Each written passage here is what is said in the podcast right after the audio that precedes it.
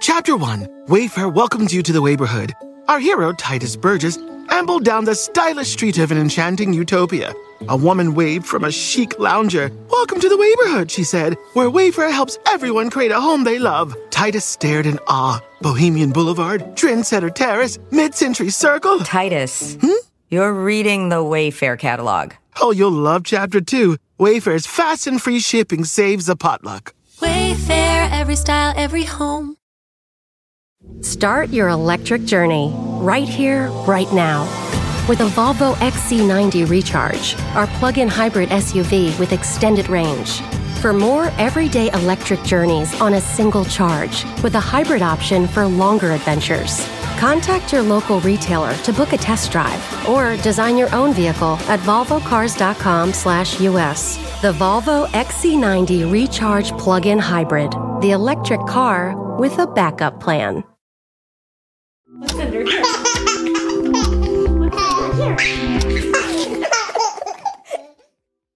Back in 2009, I went to the doctor to get some blood drawn. I was pregnant, not showing yet, but it was time to get my genetic testing done.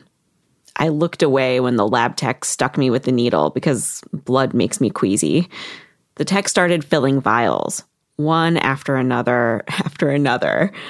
I looked up, saw the vials standing neatly in their holder, full of my blood. There were like nine of them at least. There are so many, I said to the tech. It's because you're Ashkenazi, she said. And then I passed out. Next thing I know, there's a straw in my mouth and I'm sipping orange juice. Now, growing up, it was drilled into me that being an Ashkenazi Jew, a Jew descended from Eastern Europe, put you at risk for a lot of things, most of them some version of anti Semitism. But what I didn't know was being Ashkenazi also puts you at risk for inheriting and passing down all sorts of genetic mutations, genes that can lead to disease. Gaucher disease, Canavan disease, Tay Sachs, cystic fibrosis, Bloom syndrome. A couple of these I'd never even heard of. Suddenly, there was a whole list of things to worry about. After about a week of waiting, my tests all came back negative, which means good. But not everyone is so lucky. The tests can reveal that you're a carrier for a scary disease that your kid may or, or may not get. The results can be super complicated, a lot more than they used to be. But testing for disease in large swaths of people like this, it's called population wide carrier testing, traces back to one genetic testing breakthrough about 40 years ago. It's an absolutely fascinating story. I'm, I'm just waiting for Steven Spielberg to make it into a movie. This is Bonnie Rochman. She's a journalist and she's been covering parenthood and health for almost a decade. Her new book is all about how parents are handling our sometimes empowering, sometimes unnerving access to genetic information. It's called The Gene Machine How Genetic Technologies Are Changing the Way We Have Kids and the Kids We Have. This is The Longest Shortest Time. I'm Hillary Frank, and today Bonnie Rochman will walk us through the Spielbergian story of how and why people like you and me get so much genetic testing that we pass out, whether that testing is good or bad. And Bonnie will talk about what your options are when you find out that you're a carrier and how to handle it when a genetic diagnosis catches you by surprise.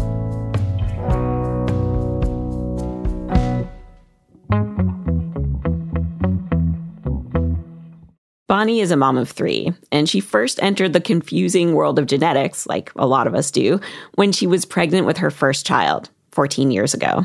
Like me, Bonnie's Ashkenazi.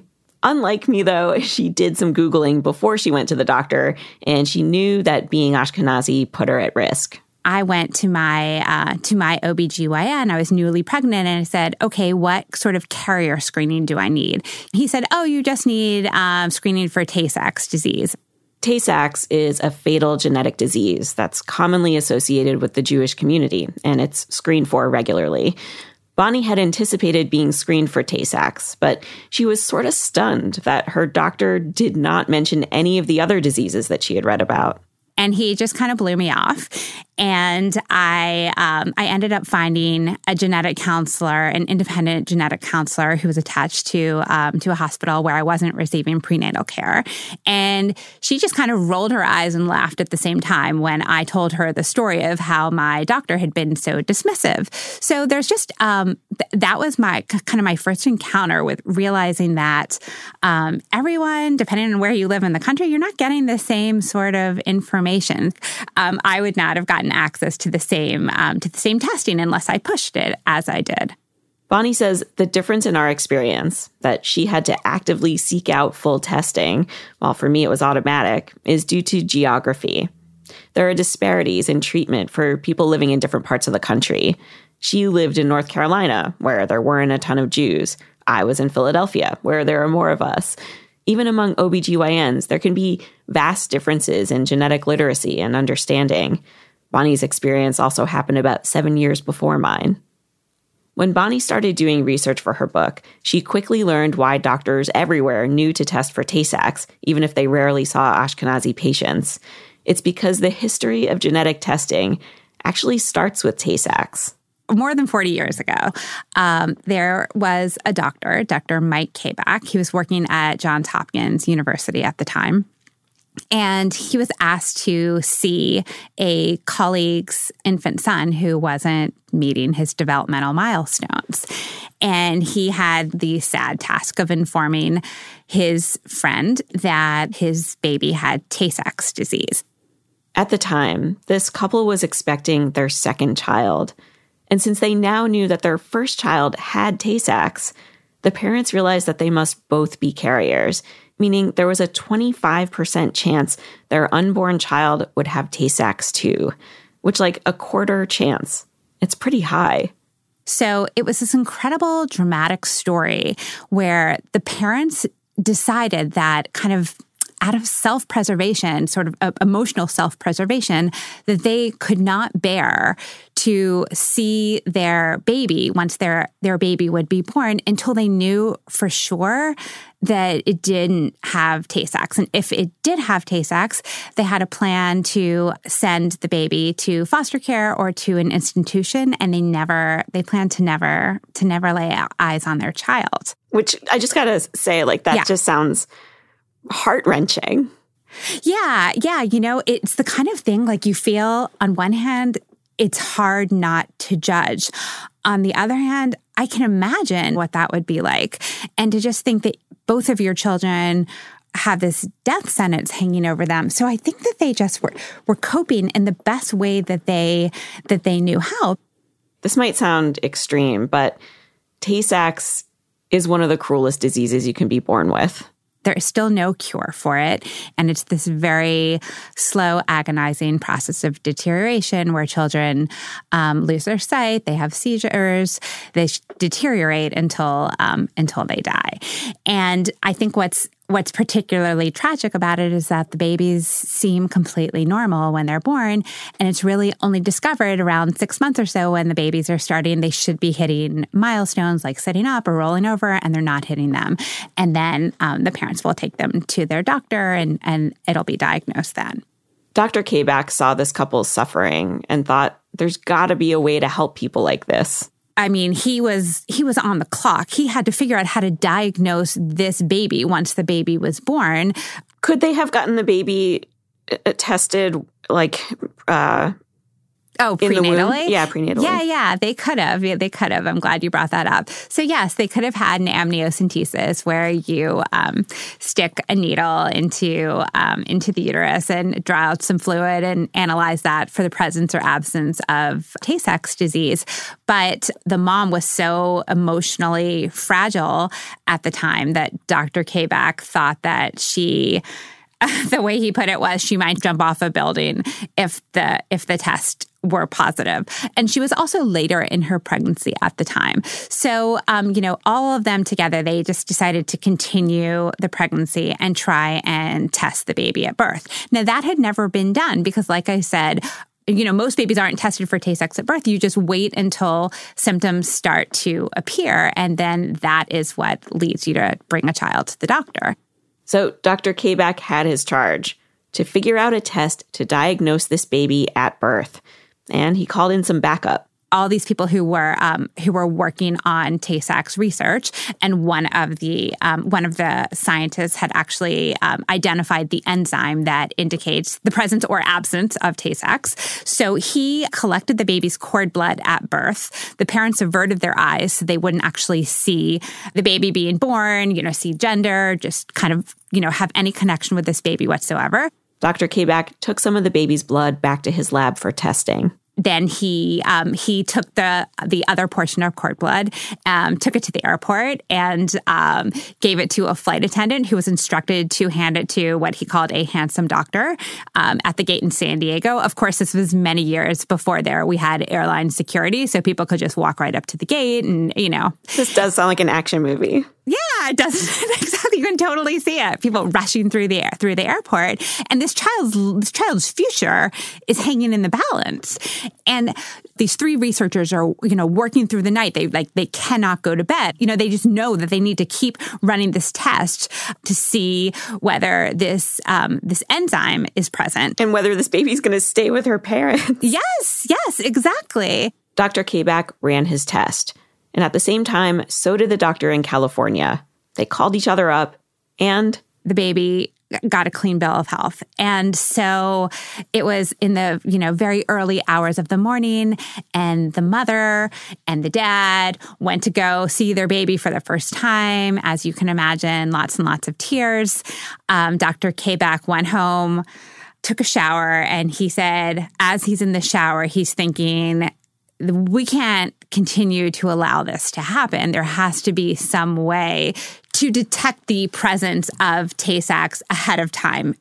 Like way ahead in the parents themselves before they even have children. So he adapted the test that he and his colleagues had used and created one of the first carrier screenings, the same test that I was given and Bonnie was given, and lots of other Jewish people have been given to determine if we were carriers for Tay Sachs. All right, now here's where a quick high school biology refresher would help. So everyone has two copies of genes. You get a copy from your mom and a copy from your dad. And remember, there are two basic types of genetic diseases dominant and recessive. For dominant diseases, you only need to inherit one copy of the gene, like from one parent, to actually get that disease. But for recessive diseases like Tay Sachs, you need to inherit the Tay Sachs mutation from both of your parents. But let's say you've only inherited one affected gene from your mom, and the other gene from your dad is normal. You're considered a carrier. And so you are not affected, but then you can pass your affected gene to your child and say your husband can pass his affected gene to the child. And then you have a child who's affected. Tay Sachs is what's called an autosomal recessive disease. And is Tay Sachs limited to Ashkenazi Jews, or are there other ethnicities that carry Tay Sachs? Yeah, you know that, that the interesting thing about um, genetic disease that runs in populations is it's more common. The prevalence is higher in certain populations, but anyone can get it um, now. In fact, most cases of Tay Sachs are no longer occurring within the Jewish community because the Jews have gotten the message about screening for Tay Sachs. Hmm. In fact, um, before I got married to my husband, I knew that he had been screened at a campus, Hillel, a Jewish student organization, um, for for Tay Sachs. Like that was, you know, that was a program that was put on at his at his college. So does everybody get screened now? Or is it just if you're in one of these populations that where it's more prevalent? No. Okay. So no, there are only two diseases that all women across the board are supposed to get screened for according to professional guidelines. And those diseases are cystic fibrosis and spinal muscular atrophy. And then on an you know case by case basis, depending on your ethnicity, um, doctors will recommend other tests that should be added onto that. But Bonnie says some doctors are moving toward a more broad form of testing. What's called expanded carrier screening. So, expanded carrier screening is testing all people, regardless of their ethnicity, for all the same diseases. And the reason that that is important is because, you know, America is a melting pot. So many people don't really know where they came from or they think they do. Like also when you think about people doing um, 23andMe and they do, or Ancestry.com and they do DNA tests to try and figure out where in the world they're from they're often finding that they have who knew that they were part Jewish or they were part Irish or they have Romanian blood. So um, all of that is coalescing to um, to give rise to laboratories and companies that are now um, that are now promoting this expanded carrier screening. Carrier screenings, though, are just one step in a long line of complicated tests and decisions that parents are forced to confront. When we come back, your options for having kids when you know that you're at risk for passing down something scary. Plus, I designed the perfect baby. Don't go away. Can you say advertisements? Advertisements. Chapter 1 Wayfair welcomes you to the neighborhood. Our hero, Tituss Burgess, ambled down the stylish street of an enchanting utopia. A woman waved from a chic lounger. Welcome to the neighborhood, she said, where Wayfair helps everyone create a home they love. Titus stared in awe. Bohemian Boulevard, Trendsetter Terrace, Mid Century Circle. Titus, hmm? you're reading the Wayfair catalog. Oh, you'll love Chapter 2. Wayfair's fast and free shipping saves a potluck. Wayfair, every style, every home. Start your electric journey right here, right now. With a Volvo XC90 Recharge, our plug in hybrid SUV with extended range. For more everyday electric journeys on a single charge, with a hybrid option for longer adventures. Contact your local retailer to book a test drive or design your own vehicle at volvocars.com/us. The Volvo XC90 Recharge Plug-in Hybrid, the electric car with a backup plan.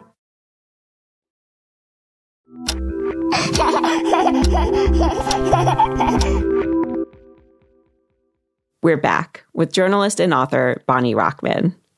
The kind of tests that Bonnie was describing before the break, carrier screenings, can help people know what they might be at risk to pass down to future children. But then you've still got some hard choices to make. Now, I want you to just imagine this for a second. You meet the love of your life and you can't wait to start a family. Then you both get some genetic testing done. Or maybe you have an idea of your genetics because you have a parent who suffers from a genetic disease. But you both find out that you're carriers for something. Your future kids are at risk. This is a really difficult and confusing situation to be in. And as there's more testing being done, it's becoming more and more common. But Bonnie says there are some options. So, the most technologically involved is to do something called preimplantation genetic diagnosis or PGD. And so, what that would involve is going through IVF, in vitro fertilization, even though you are theoretically um, not having fertility problems, so that you um, are able to then create embryos. So, let's say you are able to um, to create 10 embryos. And then an embryologist, someone who takes a look at embryos for a living, will analyze these embryos again for the presence or absence of whatever particular genetic disease or genetic mutation you're looking for. So they're not looking for every possible thing that could be wrong with this embryo, but they're looking for the one thing that you say, hey, we're concerned about Tay Sachs because we're each carriers. So let's say out of 10, let's say six of them have Tay Sachs. Um, set those aside, toss them, discard them, um, although that in itself is very controversial. And then you would take the f- other four that don't have Tay Sachs, and then you would choose from among those four which ones you would implant. That sounds expensive. Is that? Uh, yes. is, is it? it is. It is. So, you know, I mean, the, the, the cost of, of in vitro fertilization varies, but in general, it's about 20,000 a cycle, give or take, depending on where you live in the country. And then typically adding on this extra, um, this extra service tacks on about $6,000. Bonnie says that for many couples who know they're carriers for diseases like Tay Sachs, cystic fibrosis, or other conditions that are clearly linked to a genetic mutation, this option can feel like an amazing gift. And the cost is one that they may be willing to pay to have a child free of the disease. Some health insurance carriers cover PGD and IVF. Insurance also often helps with the cost of initial carrier screenings. But some genetic mutations are not actually guaranteed to make you sick, which can make the decision to use expensive technologies even more complicated. Take, for example, the BRCA mutation. BRCA stands for breast cancer. And having a BRCA mutation heightens your risk of developing breast cancer. You know, there's a lot of talk about the BRCA gene, the BRCA gene. Well, everyone has the BRCA gene, actually.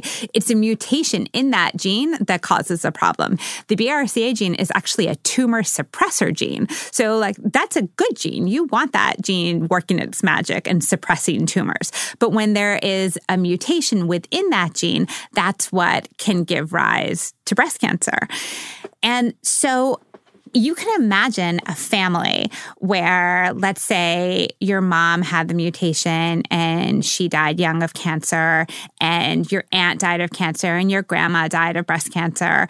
And this is kind of just um, you know, cutting this swath of pain and loss through your family, then if you know you have the mutation before you have children, and um, a BRCA mutation is one of these mutations where you only need one copy of the mutated gene to actually have the mutation. So one, it, you can have just one parent who has it. Yeah, yeah, yeah, exactly. You don't need two parents who um, who pass it along. And if you have a way to avoid passing on this genetic mutation that has wreaked havoc in your family, some people decide that it's a no brainer. They're absolutely going to do that. But some people feel like that's playing God. And often people within the same family who have that mutation, sisters or cousins, will you know feel judged because one person is using the technology to uh, to have kids who don't have the mutation and another person is not using the technology. And then she has children who could or could not have inherited that mutation. She doesn't know because and this is getting into something else but she doesn't know because kind of the guidelines the professional guidelines are that we don't test children for adult onset conditions. So you really wouldn't know if your kid has inherited that mutation until until um, she or he would uh, would turn 18. Um, and that's another little aside that I think is important is a, a, boy can inherit and does inherit a BRCA mutation all the time. It's just that the risk of breast cancer is higher in girls. And can if that if that guy becomes a dad, can he then pass it on to his Absolutely. female daughter? He has yes, he has the same 50% chance mm. of passing that on as a woman would. So it's also important for men to know about their family history or to get tested. Now, if you cannot afford or are ethically against uh, pursuing embryo selection technology, what are your other options? Well, you could adopt. Um, and that's what a lot of people do. Or you could get pregnant the old fashioned way. You could. Um, and then just take your chances? Yeah. Well, no, you could, could have an amniocentesis mm. or a CVS, a chorionic villus sampling earlier in pregnancy um, to find out whether your, your, you know, whether your baby has inherited this mutation. And if the answer is yes, and you find this you know whatever the particular mutation is so um, disturbing that you don't want to continue the pregnancy, you could opt to terminate. And talk to me about that. Um, what what are the ethics around this, and what what conditions are people choosing to abort for? Well, I think that everyone, when you say what are people choosing to abort for, everyone is different. There, I tell the story in the book of um, of a woman who actually wrote about her decision to abort her baby who had cystic fibrosis, and she got as you probably won't be surprised to hear, an incredible amount of online castigation. Um, but she felt that the life of a person with um, cystic fibrosis and this particular mutation that she had, that the, the baby had, was, um, she said, considered a very severe one. She felt like her baby would have wouldn't have a good quality of life. So in this particular situation, the um, the mother felt like she was, although it was it was heart wrenching, she felt like she was making perhaps you know her first and last um, ultimate, you know, act of love toward this child.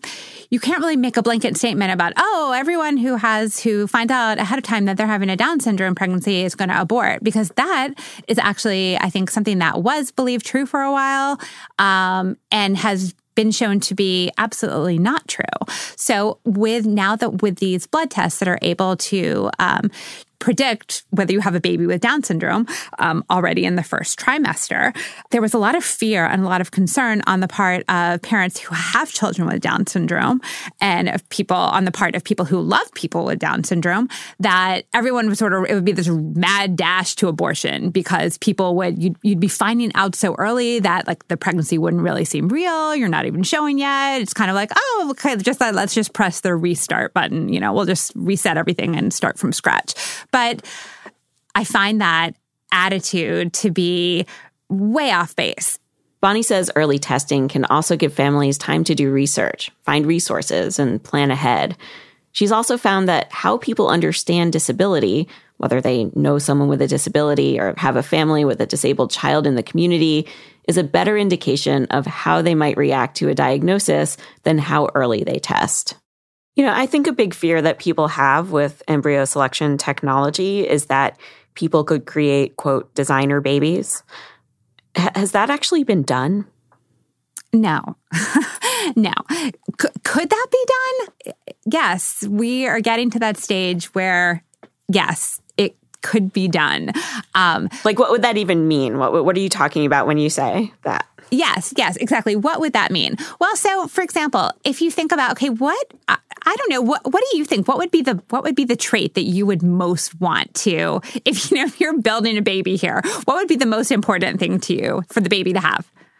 Me um i don't think you can i don't think there's a gene for this but uh funny? I want them to be funny. Yeah okay so right what is the what is the gene for a good sense of humor? So that's a great one. Um but i think a lot of people would say oh i want my child to be smart. Yeah. Um but there's no we we are not aware of there's no einstein gene out there. Um, there are so many different things that factor into intelligence. Um, i think there's this misperception within society that genes are destiny. But genes, in some cases, are destiny. With Tay Sachs, for example, you have this genetic mutation, you are going to die a horrible death of Tay Sachs. But in so many cases, with intelligence, with athleticism, with sense of humor, it is a function of genes and environment plays a huge role. So, for example, if you, Hillary, are funny and your partner is super funny, well, then your child is probably going to be funny. there we go. We've got, then we've got our designer funny baby. Exactly, exactly. Bonnie says we're still pretty far away from designing hilarious Einstein babies. But she also points out that not everyone is looking for a designer baby with those specific traits. So if, you know, you are very proud of being deaf and this is a part of your culture, well, you, it stands to reason that you then might want to have a child who's deaf because you, being deaf and loving being deaf, don't think that being deaf is a disability. Instead of trying to, um, to eliminate a disability, you try to inculcate a disability. So it's not something that's sanctioned by the medical community because of the Hippocratic Oath. So the first do no harm. And I mean, there are people who would feel, you know, who, who do feel that that's very paternalistic, that we have this idea in society of kind of what is the right way to be in this world. And that the right way to be is to be hearing, to be sighted, to be intelligent. Bonnie says the options for people who know about their risk for passing on genetic diseases will only increase as more people get tested. But for all the really complicated and heart wrenching decisions for parents that Bonnie writes about in her book, there is at least one place where the genetic testing has eliminated a lot of anxiety for parents. I think the most uh, non controversial and amazing way that this technology is helping families is by helping diagnose kids who have undiagnosed diseases. So before what would happen is that if you have a child who's not rolling over, who's not speaking, you would go to the doctor and it would be this like very laborious step by step process of starting to test genes one by one. That your doctor would say, maybe she has X disease. Let's test her for that. Test negative. Okay, maybe Y disease. Test no negative. Moving on, you just have to test one by one. But now genetic technology is such that you're able to test, you're able to do something called um, exome sequencing or genome sequencing, where you're reading all the genes or all the protein coding genes um, all at once. And you're able to then kind of array this all out, take a look at it and say, okay, where are where does, does this person's genes where do they differ from what's called a reference genome like the typical genome and so in these situations, we are now able to diagnose disease and to end what is known as the diagnostic odyssey among these families. And you're able to potentially figure out what is going on with your child. In a minute, getting a genetic diagnosis that you did not go looking for. Stay with us. Say advertisement. Advertisement Chapter 1 Wayfair welcomes you to the neighborhood. Our hero, Tituss Burgess, ambled down the stylish street of an enchanting utopia. A woman waved from a chic lounger. Welcome to the neighborhood, she said, where Wayfair helps everyone create a home they love. Tituss stared in awe. Bohemian Boulevard, Trendsetter Terrace, Mid Century Circle. Tituss, Hmm? you're reading the Wayfair catalog. Oh, you'll love Chapter 2. Wayfair's fast and free shipping saves a potluck. Wayfair, every style, every home. Start your electric journey right here, right now. With a Volvo XC90 Recharge, our plug in hybrid SUV with extended range. For more everyday electric journeys on a single charge, with a hybrid option for longer adventures. Contact your local retailer to book a test drive or design your own vehicle at volvocars.com/us. The Volvo XC90 Recharge Plug-in Hybrid, the electric car with a backup plan.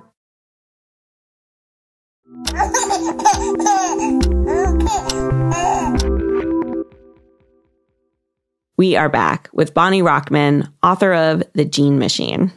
So, you know, I had a friend um, when I was pregnant, uh, like seven years ago, in a prenatal yoga class. Um, and I remember she came in one day just beside herself, totally devastated. She had gotten some news that she had a prenatal screening um, that showed that the the baby had an increased risk of a fatal disease, and I, I can't remember what it was, but I remember she just for weeks uh, felt like she couldn't leave the house. Um, Mm-hmm. It really affected her, and you know, when you're pregnant, they always tell you don't stress because that can Yeah. affect the baby. And Yeah. then uh, a few weeks later, she got the uh, she, she got further results that basically said, "Don't worry, everything's fine." Um, Right. And I just wonder, in your reporting, um, how common does this kind of experience seem to be, where where you get a positive result and then a negative result, and what are we supposed to do with that? I, I think it is so common. It is so common, and it is only going to become more common as these tests become more pervasive, more affordable, and more women find out about them and take advantage of them. It's not just becoming more common, it's getting more confusing. And Bonnie knows firsthand just how confusing it can be. I was pregnant with my third child, and um, during my um, my second trimester ultrasound, there was a uh, th- there was a cyst that was found on her brain, which sounded uh, still saying it out loud sounds absolutely terrifying, and. I was told, oh, it could be nothing, or it could be an indication of trisomy 18, where you have three copies of the 18th chromosome, and it's a very serious chromosomal condition and is often fatal soon after birth, if not during pregnancy. Bonnie was freaking out. It could be something or it could be nothing was not exactly a reassuring message for an expectant mom. The only way Bonnie could get more information before her child was born was to do an amniocentesis, a procedure which has a slight risk for causing miscarriage. I think if I would have been a more chill person, I would have said, "Oh, okay," or "Let's hope for the best," or "I'm sure everything's fine." But I was, I walked right across the street into the uh, maternal fetal medicine specialist office and had that amnio right then and there, and um, you know, she, thank God, did not have trisomy 18. Bonnie's daughter actually just turned 10 and is totally healthy. But back at the time of the test, Bonnie's curiosity got the best of her.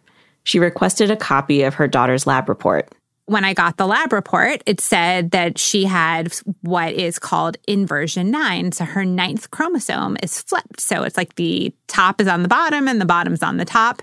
And everything is there, which is really reassuring because when you are missing genetic information, that can be concerning. But it's just like doing a handstand.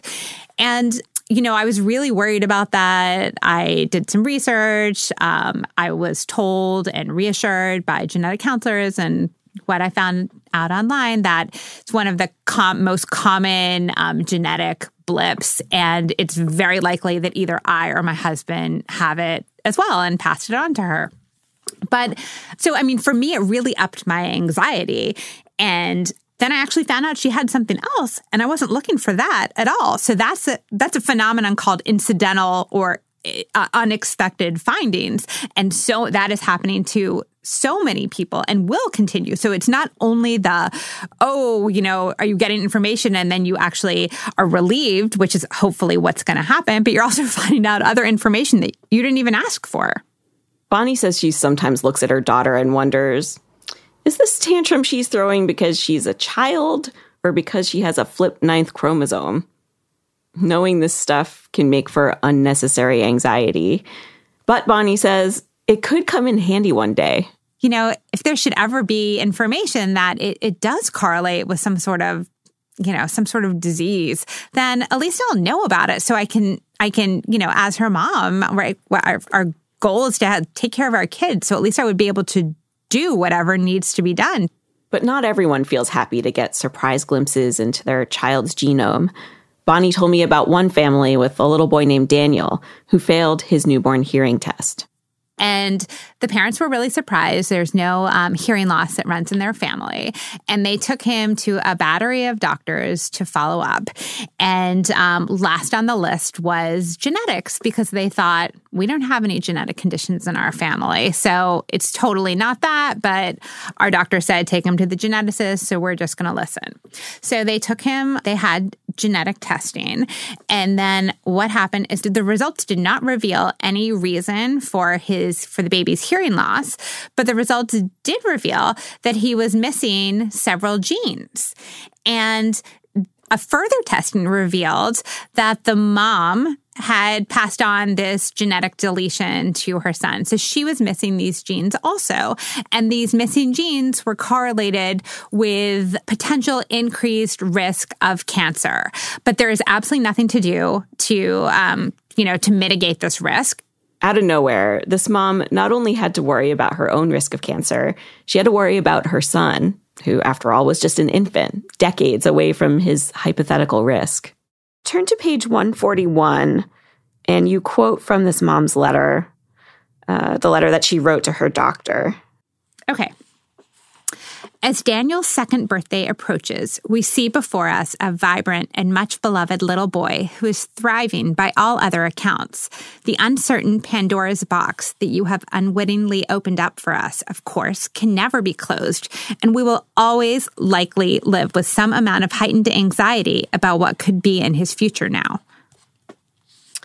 Yeah, so that Pandora's box feeling of that you you could open up this thing and and like you and you think you're going to get the answer that you're looking for and instead you get all this like darkness you know of uh, an uncertain future. How are we supposed to decide whether it's a good idea or not to get testing done when the results can be so complicated? That's the that's the million dollar question. Um, I, in in this case the the mom really regrets that they did the testing.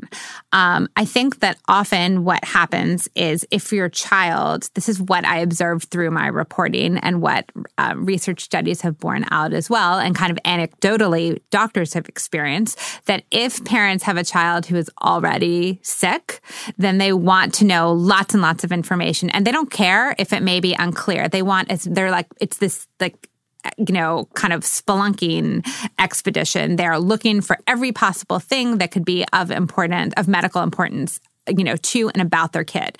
And yet, um, in this situation where the mom was angry, her son had some hearing loss, but the hearing loss was so mild that when I visited the family. He we were outside playing at his train table and munching on granola bars and he started making airplane noises and pointed at the sky and there was a jet. I mean, thousands and thousands of feet in the air that I hadn't even clued into, but he'd heard the plane. And so this mom felt that you know, really wishes she just never would have. She definitely feels like it was this Pandora's box because every time she looks at him, she feels this, you know, this this twinge of sadness and wonders is he going to get sick? How would I know what's going to happen to him? What lies in his future? Professional guidelines state that doctors should only share genetic information with parents that could pertain to childhood medical conditions, like serious stuff that could affect children in the near future. But parents who want to know more information can always ask for it. Bonnie recommends seeking the help of a genetic counselor in situations like that. There is one more group of people besides doctors and parents who may have a say about how genetic information is disseminated, and that's the kids themselves.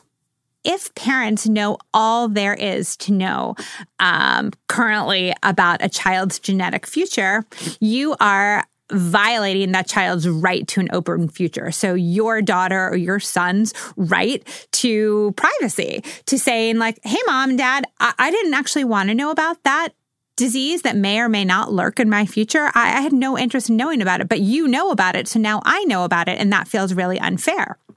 So, on um, a couple of days ago, I actually spoke with um, eighth grade biology students, classmates of my son, and it was an amazing discussion. Those kids were so engaged in these topics, and maybe it's because technology is such a part of their life. Like they weren't freaked out about it at all. But when we got really heated, when I asked them, uh, what they thought of the right to an open future. So the kids, pretty much across the board, were really vehement that their parents should absolutely not have the right to know everything about them because what if they didn't want to know it and then their parents already know and it just feels like um, that it's taken away their their autonomy. So I think that's really something we're going to increasingly have to grapple with about what is the right to an open future and how valid is that.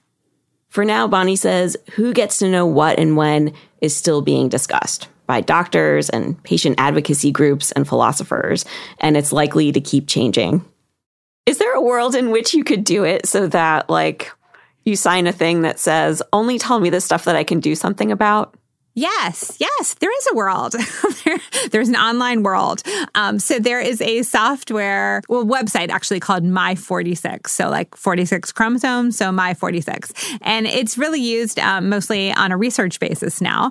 And it's specifically set up for this. So if you have your genome sequenced, your genome read and decoded, all that data, all those results can be dumped into this uh, this online um, forum, and then you can click. You're specifically asked, "What do you want to know? Do you want to know about cancer? Do you want to know about gastrointestinal? Do you want to know about dementia? Um, do you not want to know childhood onset, adult onset? You know, you can sort of pick and choose what you want to know and when you want to know it. And even if you say no, no, no, no, no, I don't want to know anything, all that information is saved so that as you change your mind, if you change your mind, which you probably will, because, for example, you may not want to know about anything cancer related now, but then if your mom is diagnosed with breast cancer, all of a sudden you may be really interested to know about breast cancer in your family and whether you have inherited a genetic mutation or your child has inherited a genetic mutation. Bonnie says that My 46 is still in the really early stages of use. But she anticipates that as more people access their genetic information, more and more resources like it will spring up. Bonnie, you knew to seek out carrier testing for the potential that you were carrying um, genes for common Ashkenazi Jewish diseases. But you you knew to ask that. You wouldn't have gotten all the testing if you, unless you knew to seek that out. What should people be asking their healthcare providers if they want to have kids? They should be asking them what their opinions are about expanded carrier screening. So that is really, I think that's really the direction in which testing is going. I also feel so few women do what's called preconceptual counseling or a preconception visit that um, it's it's it's next to impossible to imagine that everyone would be tested um, before they get pregnant. But that's really that's really the ideal because then you have all this information and then you can make these um, these empowered choices about how are you going to get pregnant? Are you going to use genetic technology? Should you consider using genetic technology? Should you consider adopting? Should you just take your chances? Or do you are you not a carrier of any you know recessive diseases and you can just um, you know have a baby and you know cross your fingers and hope for the best just like everyone does Bonnie, after having done all of this research, what do you think? Is the availability of this information a good thing or a bad thing? I have given this a ton of thought, and I ultimately think it's a good thing. Um, so I just I think that that that although all this information can absolutely be um, overwhelming. And though, although it absolutely can cause a lot of anxiety, I feel like information is always empowering. And even if it's not completely clear, I feel like knowing about it and being able to understand more about yourself and about who you came from and future generations is always beneficial. Bonnie Rochman's fascinating book is The Gene Machine. We've got a link to it on our website, longestshortesttime.com. We will also link to some of Bonnie's favorite resources for sifting through the world of genetic testing. While you're there, we want to hear from you. Have you used genetic technology to make a family? Maybe you passed out from the genetic testing you had in pregnancy. Please tell me I'm not alone. Let us know in the comments for this episode. That's episode 132. This podcast is produced by me, Hillary Frank, with Abigail Keel and Kristen Clark. We are edited by Peter Clowney. Our engineers are Pete Karam and Jared O'Connell. Our engineer at KUOW was Timothy Meinig. Our technical director is the Reverend John Delore. Our music is performed by hotmoms.gov and directed by Allison Leyton Brown. We get editorial support from Amory Baldonado, Antonia Akatunde, and Rekha Murthy. Special thanks this week to Elaine White and Pacific Northwest Fertility. Next week, on The Longest Shortest Time, a woman looks in a thrift store window and sees a stuffed animal. Except that it was the most amazing stuffed animal you've ever seen because it was like, you know, when you're a kid and you hear those stories about how your toys wake up at midnight and do things while you're asleep. This, when I was looking in the window, it was just like this little lamb was alive the story of how a little stuffed lamb leads one woman to make a big promise to herself. You don't want to miss this, you guys. I've been emailing with this lady for four years, and her story is super duper special. Subscribe to The Longest Shortest Time in Stitcher or Apple Podcasts or wherever you like. And as always, here at The Longest Shortest Time, we are looking for your stories and for your weird parenting wins. You know, for our super awesome book that you can be a part of. Go to longestshortesttime.com and submit your story.